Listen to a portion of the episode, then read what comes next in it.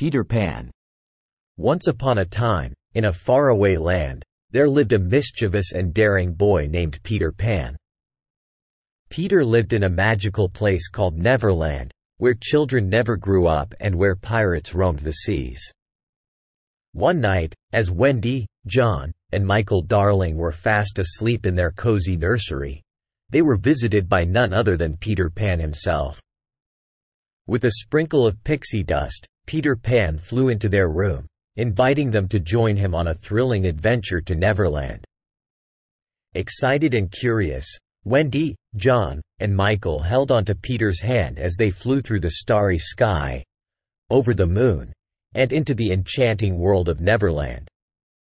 Upon their arrival, they were greeted by Peter's friends, the Lost Boys, who lived in treehouses high above the ground. The Lost Boys were a playful bunch, and together, they embarked on endless adventures, exploring the island's secret coves, jungles, and mermaid lagoons. But the joyous adventures were not without challenges. The mischievous Captain Hook, a fierce pirate, ruled over the treacherous seas of Neverland with his crew of bumbling pirates. Hook was always on the hunt for his arch-enemy, Peter Pan.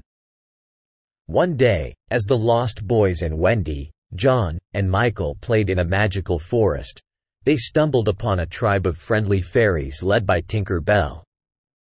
The fairies had a secret mission, to protect the island from harm and make sure everyone was safe. Together with the fairies and the brave Peter Pan, Wendy and her brothers faced many daring escapades. They sailed on the Jolly Roger, Captain Hook's ship, and outwitted the pirates with their wit and bravery. As the days turned into nights in Neverland, Wendy, John, and Michael realized that they missed their parents and their home. Even though Neverland was full of fun and excitement, they longed for the warmth and love of their family. With a heavy heart, Wendy asked Peter Pan to take them back home. Peter understood and agreed to grant their wish, but he vowed to visit them whenever they needed a taste of adventure. With one last sprinkle of pixie dust, Peter Pan, Wendy, John, and Michael soared back to their nursery.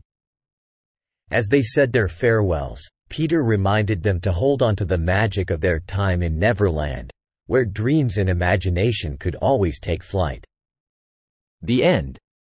As always, visit us at www.readthetale.com for all your favorite tales and stories.